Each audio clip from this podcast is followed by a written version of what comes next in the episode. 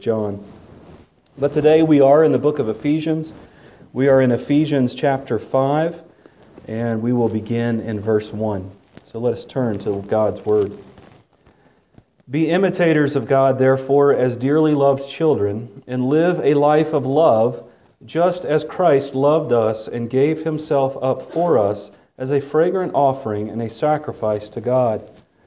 But among you there must not even be a hint of sexual immorality, or of any kind of impurity, or of greed, because these are improper for God's holy people. Nor should there be obscenity, foolish talk, or coarse joking which are out of place, but rather thanksgiving. For this you can be sure no immoral, impure, or greedy person, such a man as an idolater, has any inheritance in the kingdom of Christ and of God. Let no one deceive you with empty words, for because of such things God's wrath comes on those who are disobedient. Therefore, do not be partners with them. For you were once darkness, but now you are light in the Lord. Live as children of light. For the fruit of light consists in all goodness, righteousness, and truth. And find out what pleases the Lord. Have nothing to do with the fruitless deeds of the darkness, but rather expose them. For it is shameful even to mention what the disobedient do in secret. But everything exposed by the light becomes visible. For it is light that makes everything visible. This is why it is said, Wake up, O sleeper, rise from the dead, and Christ will shine on you. Be very careful then how you live, not as unwise, but as wise, making the most of every opportunity because the days are evil. Therefore, do not be foolish, but understand what the Lord's will is. Do not get drunk on wine, which leads to debauchery. Instead, be filled with the Spirit. Speak to one another with psalms, hymns, and spiritual songs. Sing and make music in your heart to the Lord, always giving thanks to God the Father for everything in the name of our Lord Jesus Christ. Let us pray. God, you have given us your word. You've given us these commands, and you have told us to apply them and to live according to them. As we look at these commands that are explicitly stated in your word, help us to apply them and to deduce them so that we might apply them to issues in our life that may not be directly uh, um, addressed by the scriptures. We pray this in Jesus' name. Amen. As I mentioned a few minutes ago, our statement of faith today, we did read from the Westminster Confession of Faith, and we read on its statement defining what the Bible is and how the Bible is to inform our life. The first thing the Bible informs for us, we're told in 2 Timothy chapter 3, is it informs us to salvation.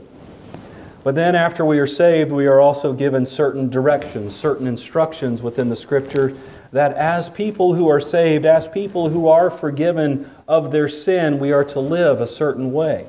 And we follow these commands not because they offer us salvation, but because out of gratitude for God, we want to live to be more and more like the image of God, renewed daily, uh, to be more and more like Christ, to be more and more like that perfect image of God. So these commands oftentimes deal with very specific things, and we're going to look at some specific things that these commands here in the book of Ephesians deal with. But God expects us, as the Westminster Confession of Faith says, God expects us to deduce and apply these things that are not directly addressed in Scripture. And so today, that's what we're going to do. We're going to take um, an issue in our world today, and we're going to see how, even though it is not addressed, addressed directly in Scripture, we're going to see how we can apply Scripture to that particular issue. Um, so, this sermon has a twofold purpose. The sermon's purpose is to directly address the issue of recreational use of marijuana in our world, in our culture. But I think the larger thing that I want us to see is how we look at Scripture, how we study it, to see how it applies to things that are not necessarily directly addressed. Now, why the issue of marijuana? Well, sometimes pastors get asked questions, and uh, as we talked a little bit about in Sunday school today, sometimes you can just give an answer to a question and you can walk away from it and be done with it. Other times you get asked that question and it kind of itches there in the back of your mind until you're driven to study it. And when a pastor is driven to study something, guess what it turns into? A sermon. So um, here we are today. I, I really am only looking at recreational use. I'm not going to necessarily look at medical use of marijuana today. Um, there are a lot of medications out there that have some of the same side effects that marijuana does, especially immediate side effects as far as drunkenness, which we're going to look at. That's the main command we're going to look at today here in this passage. But as long as they're used and regulated by a doctor, we still take them. Uh, pain medications, a lot of times, all of us, more, I would guess most of us, myself included, have had surgery before in your life, and none of us had said, no, I don't want pain medications after that surgery. Um, so I'm not dealing with medical use. I am looking specifically at recreational use. So today, what we're going to do is we're going to look at the don'ts of imitating God. We're going to look at the do's of imitating God. We're going to look at why we are giving these do's and these don'ts, and then we're going to seek to apply this to this particular issue. So, first, the don'ts of imitating God. Now, this passage that, we've read, that we have read from chapter 5, beginning in verse 1 and ending in verse 20, actually moving on, I believe, through the end of the book, um, is kind of grounded, is kind of governed by that first verse there. It's governed by the idea that we are to be imitators of God as dearly loved children. Chapter 5, verse 1 falls in the middle of a section that begins in verse 17 of chapter 4, where Paul begins to take what he has taught in the first half of the book of Ephesians the, the reality of the gospel, the reality of the forgiveness that we have of sins through the work of our Lord and Savior Jesus Christ. And he applies it and he says, This passage talks about removing the old man, removing the old habits of the sinful man, and putting on the new man or the, the new habits of, what, of living a life uh, in honor to God and in honor to Christ. And the summary of that is found there in, chapter, in verse 1 of chapter 5. Be imitators of God. After we have been forgiven by Christ, after we have been filled with the gospel, after we have been filled with the Spirit, which we'll look at here in a few minutes, we are to imitate God. That is the goal of the Christian life, is to imitate God, to be more and more like Him. And then Paul dives into um, what it looks like to imitate God by giving us a list of certain things we are not supposed to do. So, what are these things that we're not supposed to do? The, the first thing he lists for us there in verse 3 is that we're to put off all sexual immorality, all impurity, and all greed. We are to live lives of purity. We are to live lives of morality. And we are to live lives that are not greedy. I think greed is kind of a combination of uh, a violation of the first commandment, the commandment which is, Thou shalt have no other gods before me. And then you combine that with the commandment, Thou shalt not steal. And combine that yet again with the commandment, Thou shalt not covet. We put all those things together, and that's what greed is for us. Is this idolatry, this theft, this covetousness of other things. It manifests itself in the attitude that whatever I have is not enough. I always need something more. We usually look at this in the, from the language of the industrialists of the 20th century. How much money is enough? Well, just one more dollar. If I can just get one more dollar, I'll finally be satisfied. Well, what's wrong with that answer? Even if you get that one more dollar, what do you still want? That one more dollar, and you're going to get it by hook or by crook oftentimes. And I think we look at greed as the sin of the wealthy, but don't those who are poor, don't they oftentimes have the same attitude? If I could just have a little bit more, everything would be okay. And I'm going to get whatever I want by hook or by crook sometimes. And so we have to be careful. All of us are tempted by the sin of greed. All of us are tempted by sexual immorality and impurity.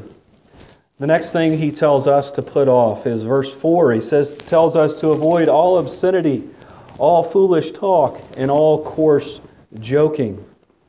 Oh, this is a struggle. This one hits a little bit closer to home because I'm a horrible driver and I take it out on other people. But we're to avoid indecent talk. We're to avoid foolish talk. And we're to avoid all coarse joking. Now, this doesn't tell us that we can't joke at all. Uh, all, most of us remember Calvin Rice. What do we remember him for? his jokes, don't we? His good jokes. And sometimes I wish I could be as funny as he is from the as he was from the pulpit. And I could tell I remember one of his jokes. I'm not going to tell it to you today, but I only remember one of his jokes. And I wish I could remember so many more of them and deliver them from the pulpit as he did. But you know, the, not that type of joking, not joking that makes a point, not satire, not things like that, but dirty jokes. We need to stay away from jokes that are offensive, jokes that don't edify, jokes that don't make the points of Scripture. We need to avoid those jokes that tear down and destroy. We need to stop partnering with the enemies of God. This is that idea of being in the world and not of the world. This comes from verse 7, where Paul says to stop partnering with the enemies of God. You know, oftentimes people will compromise truths of the Scripture in order to be able to work and to sit down at a table and have discussions with people who are the enemies of God. Paul says, don't do that.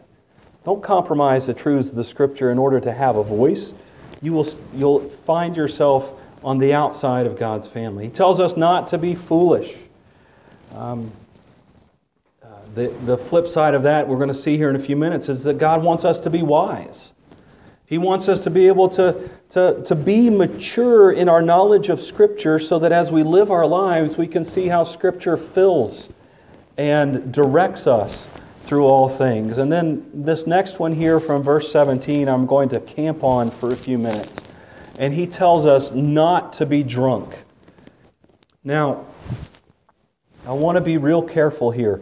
In the idea of alcohol, God has in several places within His scripture, He tells us in the Psalms that wine can give us a merry heart.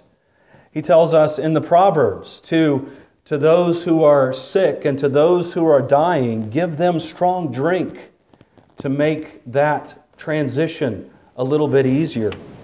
And Paul tells Timothy, he says, Hey, you have some stomach problems. Have yourself a little bit of wine every night with dinner before you go to bed. So God is not condemning, Paul is not condemning here alcohol per se. What is he condemning here? Condemning drunkenness. He's condemning that point where you get to a point where alcohol controls you instead of you controlling alcohol. Don't be so filled with wine that you've lost control. Don't be so filled with, with wine that you sober up and find yourself in a sexually immoral position, or you find yourself joking coarsely, or you find yourself doing foolish things. We hear way too many stories of college students these days who binge drink and they wake up the next morning lying on somebody's lawn not knowing where their car is in puddles of their own vomit and their own urine. And that's on a good night, on these binge drinking nights. Don't be drunk. And this is what I want us to look at. This is the command don't be drunk, don't be controlled by alcohol, and see how we can apply this to the recreational use of marijuana. Now, for the average person in the room, and I realize there are exceptions, for the average person in the room, we can have a, a serving of alcohol. We can have a beer or a glass of wine or a, a glass of some type of liquor, and we're fine, are we not? It actually has a tendency to enhance our mood and to enhance oftentimes the view that we have of the world around us, and we can see better sometimes the glory of God around us. But what happens if we go too far? We lose that ability, we lose that enhancement. Why? How do we apply this to recreational use of marijuana? Studies have shown that it takes between one puff to four puffs on a marijuana cigarette, uh, called a joint, to get to that point of drunkenness. In other words, for the average person, there is no transition from sobriety to drunkenness when it comes to medical marijuana. You are pretty much almost automatically drunk. Not medical, recreation, excuse me. I said I wasn't going to deal with medical that much. So, how do we apply this scriptural principle to recreational use of marijuana? Well, it's drunkenness. That's the biggest category. So we should not do it. Now, there are a couple, I'm going to put in quotes here, Christian justifications that people have used, that people have put forward to justify marijuana use uh, for the Christian. The first is that if we go to Genesis 1 and 2, what are we told about creation? It's very good, isn't it? We've given all flowering plants, we're giving everything, and it's very good. And I don't want to deny that. I don't want to deny that when Christ created, or when Jesus created, when God created through the Trinitarian Father, Son, and Holy Ghost, but what I'm trying to say is when God created the world, everything was very good. But to say that we can still partake of every seed bearing plant today because they were very good in creation forgets Genesis 3 and the fall you will never hear anybody argue take a sip of that arsenic because God created it very good. Now, that's a little snarky, that's a little funny, but the truth is, since the fall has occurred, things that were very good have very bad side effects. Okay? Now, so we have to be careful basing a doctrine of plant use and mind altering, mood altering uh, plant use based solely on Genesis 1 and 2. Because the fall happened and things broke. Things don't work the way they used to be. The other argument from a Christian perspective is that it is in the Bible. Now, at least that's the argument. There are two words. If we were to look at the incense that was made in the Exodus for use in the um, the tabernacle and ultimately in the temple. There are two words together that the ESV translates um, aromatic reed, you know, like a reed that grows along a riverbank. Um, in the uh, NIV and some of the others, they translate it as the spice calamus. Um, I'm not familiar with what calamus is, but apparently, when burned, it has a very aromatic aroma to it. But the word aroma, aromatic reed in the ESV, the word for aromatic and the word for reed, if you put them together in the original Hebrew, they do sound a little bit like the word cannabis. Um, I did consult all the major theological dictionaries and lexicons for the Hebrew language uh, that I have access to, and none of them mention that that actually is cannabis. And so we have to be careful, once again, taking words out of their context and trying to justify certain acts through those words. So I believe that the recreational use of marijuana falls under the category of drunkenness, and we are told several times within scriptures to not be drunk. And so, therefore, for the Christian, even if it's legalized, it's, it's off the table, just as excessive alcohol drinking is off the table. So we've looked at the don'ts of imitating God. Let's flow through here and look at the do's of imitating God. First, we can't defeat old habits unless we replace them with new habits. Paul tells us in here, as imitators of God, from verse 2, we're to live a life of love. We're to live a life of thanksgiving, we're told in verses 4 and 20. We're told to live as children of the light, exposing the deeds of darkness, he tells us in verses 8 and 9, and also in verse 11. We're supposed to find out what pleases the Lord in verse 10. We're to be careful and we're to be wise in verse 15. We're to make the most of the opportunities God gives to us in verse 16. We're to understand God's will in verse 17. And then the parallel passage to the do not be drunk in verse 18 says this it says, Do not be drunk on wine, which leads to debauchery. Instead, be filled with the Spirit. Speak to one another with psalms, with hymns, and spiritual songs. Sing and make music in your heart to the Lord.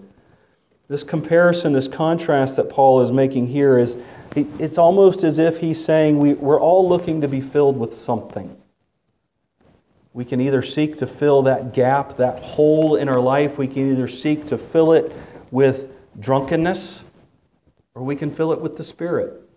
The problem with drunkenness is it leads us to do all these things that he, Paul has just told us not to do as children of God. But if we're filled with the Spirit, well, we'll live life of song and life of praise. How are we filled with the Spirit?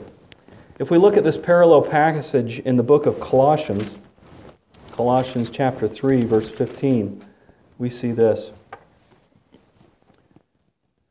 Let the peace of Christ rule in your hearts, since as members of one body you are called to peace, and be thankful. Let the word of Christ dwell in you richly as you teach and admonish one another with all wisdom, and as you sing psalms, hymns, and spiritual songs with gratitude in your hearts to God. What does it mean to be filled with the Spirit? It means to let the peace of Christ rule in your hearts.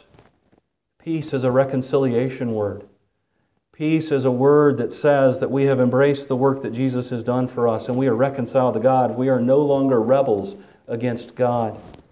How do we find peace with Christ? How do we have that peace in our heart? I had a man tell me the other day when he looks at the glorious beauty of a blue sky and the green grass and the budding flowers, he says, I cannot see a God that is a bean counter and holds our sins against us as an accountant tries to balance the books.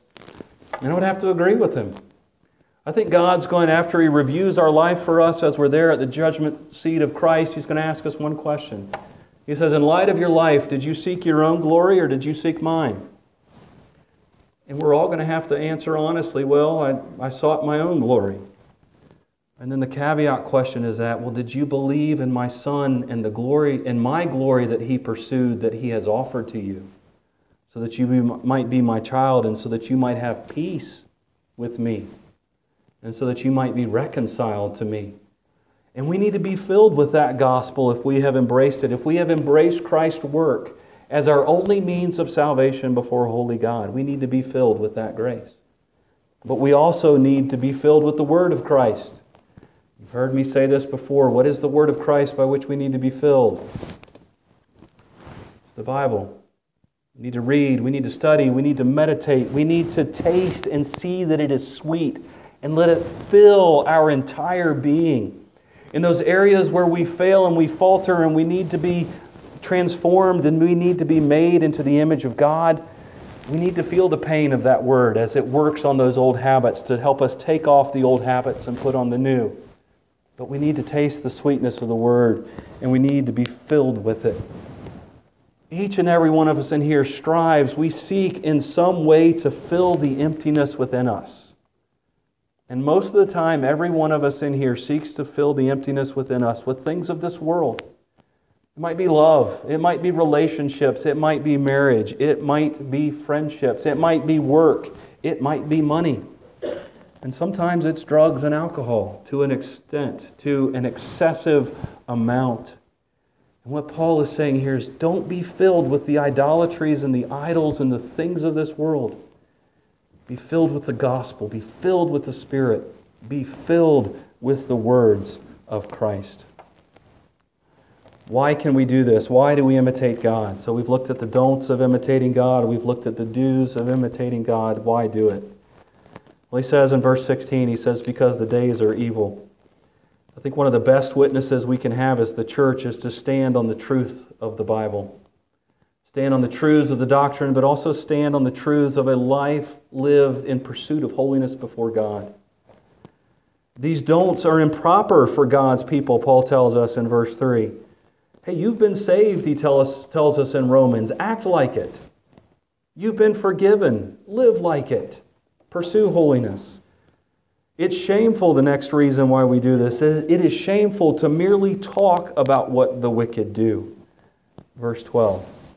Many people tell us uh, that to live a Christian life, you shouldn't watch movies or watch TVs, uh, TV shows. Well, there may be a little bit of truth in that.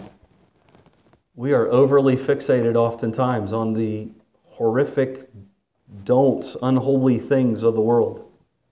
And we see it through television, we see it through the computer. I'm not telling you to throw your computer out unless it's becoming an idol for you. I'm not telling you to cut your cable unless it's become an idol for you or you can't afford it. It's shameful to merely talk about what the wicked do. Evil is ultimately going to be exposed. Before Christ returns, that's the job of the church. Shine your light so that evil, so that the darkness may be exposed. God's wrath is against evil from verses 5 through 7. That should scare those who are not covered by the grace of Christ. You were once in darkness, and now you are in light. You have the light of Christ in you. Don't live like you were dark. And finally, Christ loved us and gave himself for us. We should be so grateful for the grace poured out upon us that we seek to live differently from the world. We seek to be imitators of Christ. We've looked at the don'ts of imitating God, we've looked at the do's of imitating God, and now we're going to seek to apply this a little bit more directly to any issue, but specifically to the issue of recreational marijuana. We're going to ask ourselves five questions here. Five, not ten, five. We're going to ask ourselves five questions to consider as we look to the use of recreational marijuana. Number one, is it legal? Now, it's a question we don't often think of, but it's a question we fall back oftentimes. Up until now, what have I been able to say whenever somebody comes to me and says, Ike, what do you think about marijuana and why can't I do it? Well, it's illegal. Don't do it. Obey the law, Romans 13, 1 through 7. Respect the authorities that God has placed over you. Pay your taxes like you're supposed to do. And follow and obey the law because God has ordained those laws.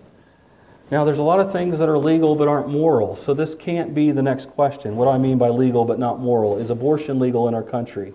Yes. Is abortion right? No. So, even though things are legal, they're not necessarily moral, so sometimes we have to move on to the next question. What will it do to me? 1 Corinthians 6, 12 through 20, the point Paul makes there is our body does not merely belong to us. Our body is God's. Our body is the temple of the Holy Spirit. So anything we do in our life, we need to ask, what will it do to me? Well, according to the World Health Organization, according to the uh, Center for Disease Control, the effects of marijuana on the body include immediate intoxication. That intoxicating effect will last in your body for up to a month, according to most of the studies done. It slows our minds and our reflexes. It wasn't that long ago that the, the pothead was kind of a, a laughing stock in our culture. Because what did they do? They sat on their sofa, ate Doritos, and smoked marijuana all day. Is that, I mean, that's pretty much the picture we've been given. It dulls our memory, it damages our immune system, it diminishes our motivation, it increases socially destructive behavior, and it has a negative impact on brain structure, especially if used young. It has an addicting effect, according to the CDC. One in 10 people will become addicted to marijuana. If you start when you're a teenager, it increases to one in six. How will it affect my, the next question we need to ask ourselves is how will it affect my capacity to love my neighbor? We can state this another way. Will it enhance the dominion that I am called to have over creation? Or will it enhance creation's dominion over me? One author wrote, he says, On this substance, can I help someone in danger? Can I drive a car safely? Can I model self control to my children? Can I grieve with someone who is suffering? Can I correct someone who is straying from the faith? Or can I encourage someone who is discouraged? Am I pursuing it? Fourth question Am I pursuing it as medication or recreation? Proverbs 31 6 Give strong drink to one who is perishing and wine to those in bitter distress. And we do have to be aware, even for medic- medical use, that it can be abused. Only 2% of the prescriptions in the state of California in 2015 for medical marijuana actually went to people who needed it medically. 2% of the prescriptions in California went to people who actually needed it medically. Um, now, there are some benefits to adults with chronic pain, there are some benefits to people on chemo. Um, and one other thing, which I can't remember off the top of my head. So medically, it may be uh, may be justified in some certain, certain situations. Wow. And finally, the last question we need to ask is Will we smoke pot in heaven? We, we laugh, but I mean, it's a valid question. God talks about things in the Bible that we'll do in heaven. And Oftentimes, one of my seminary professors used to make the joke uh, a lot of times our view of heaven is kind of just sitting on a cloud playing the harp, smoking pot. But, you know, the new heavens and new earth, we're going to work. The new heavens and the new earth, we're going to glorify God. And maybe, but probably not. We will not partake of substances in heaven that dull our senses to the point that we can no longer view the glory of God clearly. Because that will be our main thing, is to see the glory of God in its full, full grandeur and full splendor. So, five questions we ask Is it legal? What will it do to me? How will it affect my capacity to love my neighbor? And am I pursuing it as medication or recreation? And will we do it in heaven? Now, I've given us a lot of do's and don'ts today. And it, it's almost unfair for me to jump into the middle of one of Paul's letters to the point where he is applying, giving applications, given these do's and don'ts. Because in every single one of Paul's letters, he spends the majority of the time laying the foundation for these do's and don'ts. And these found, this foundation is the gospel. All of us in this room, whether it's drugs, whether it's money, whether it's love, whether it's acceptance, whether it's your work, all of us seek to fill ourselves with something other than the Spirit, something other than the gospel. But this foundation that Paul has laid for these do's and don'ts is the gospel. It is the fact that no matter what idol grips your life, no matter what idol has its talons dug so deeply in your heart that you'll think you'll never shake it, the gospel dissolves those talons, the gospel dissolves those claws, and reconciles us to God. Sometimes it takes help from outside sources. Sometimes God can do it through the power of His Spirit. But Paul makes the point at the beginning of, of the book of Ephesians. Every single one of us was at one time dead in our trespasses and sins, dead in our pursuits of idols. But the filling of the Spirit made us alive. And so, the foundation for setting aside these habits and putting on the new ones is the fact that we are forgiven. And even if we stumble and fall, we still find forgiveness for those sins. We avoid the things that seek to dull us. We avoid the things that seek to turn our hearts from the glory of God. We seek to, but most of the time we turn right back to those things. But forgiveness is there. And so, even if you struggle with this particular issue, if you struggle with drug addiction or whatever the filling it is, there is forgiveness, there is grace. And there is the sweet, sweet knowledge, that sweet, sweet balm of the Spirit that fills us and pushes those things out. Let us pray. Our gracious God and Holy Father, we do thank you for your Spirit. We thank you that it fills us. We ask that whenever we seek to fill that void in our life that only you can fill, when we seek to fill it with those other things, those idols, whatever they may be, remind us that we are to be filled with the Spirit. Lord, we love you because you first loved us. We pray all this in Jesus' name.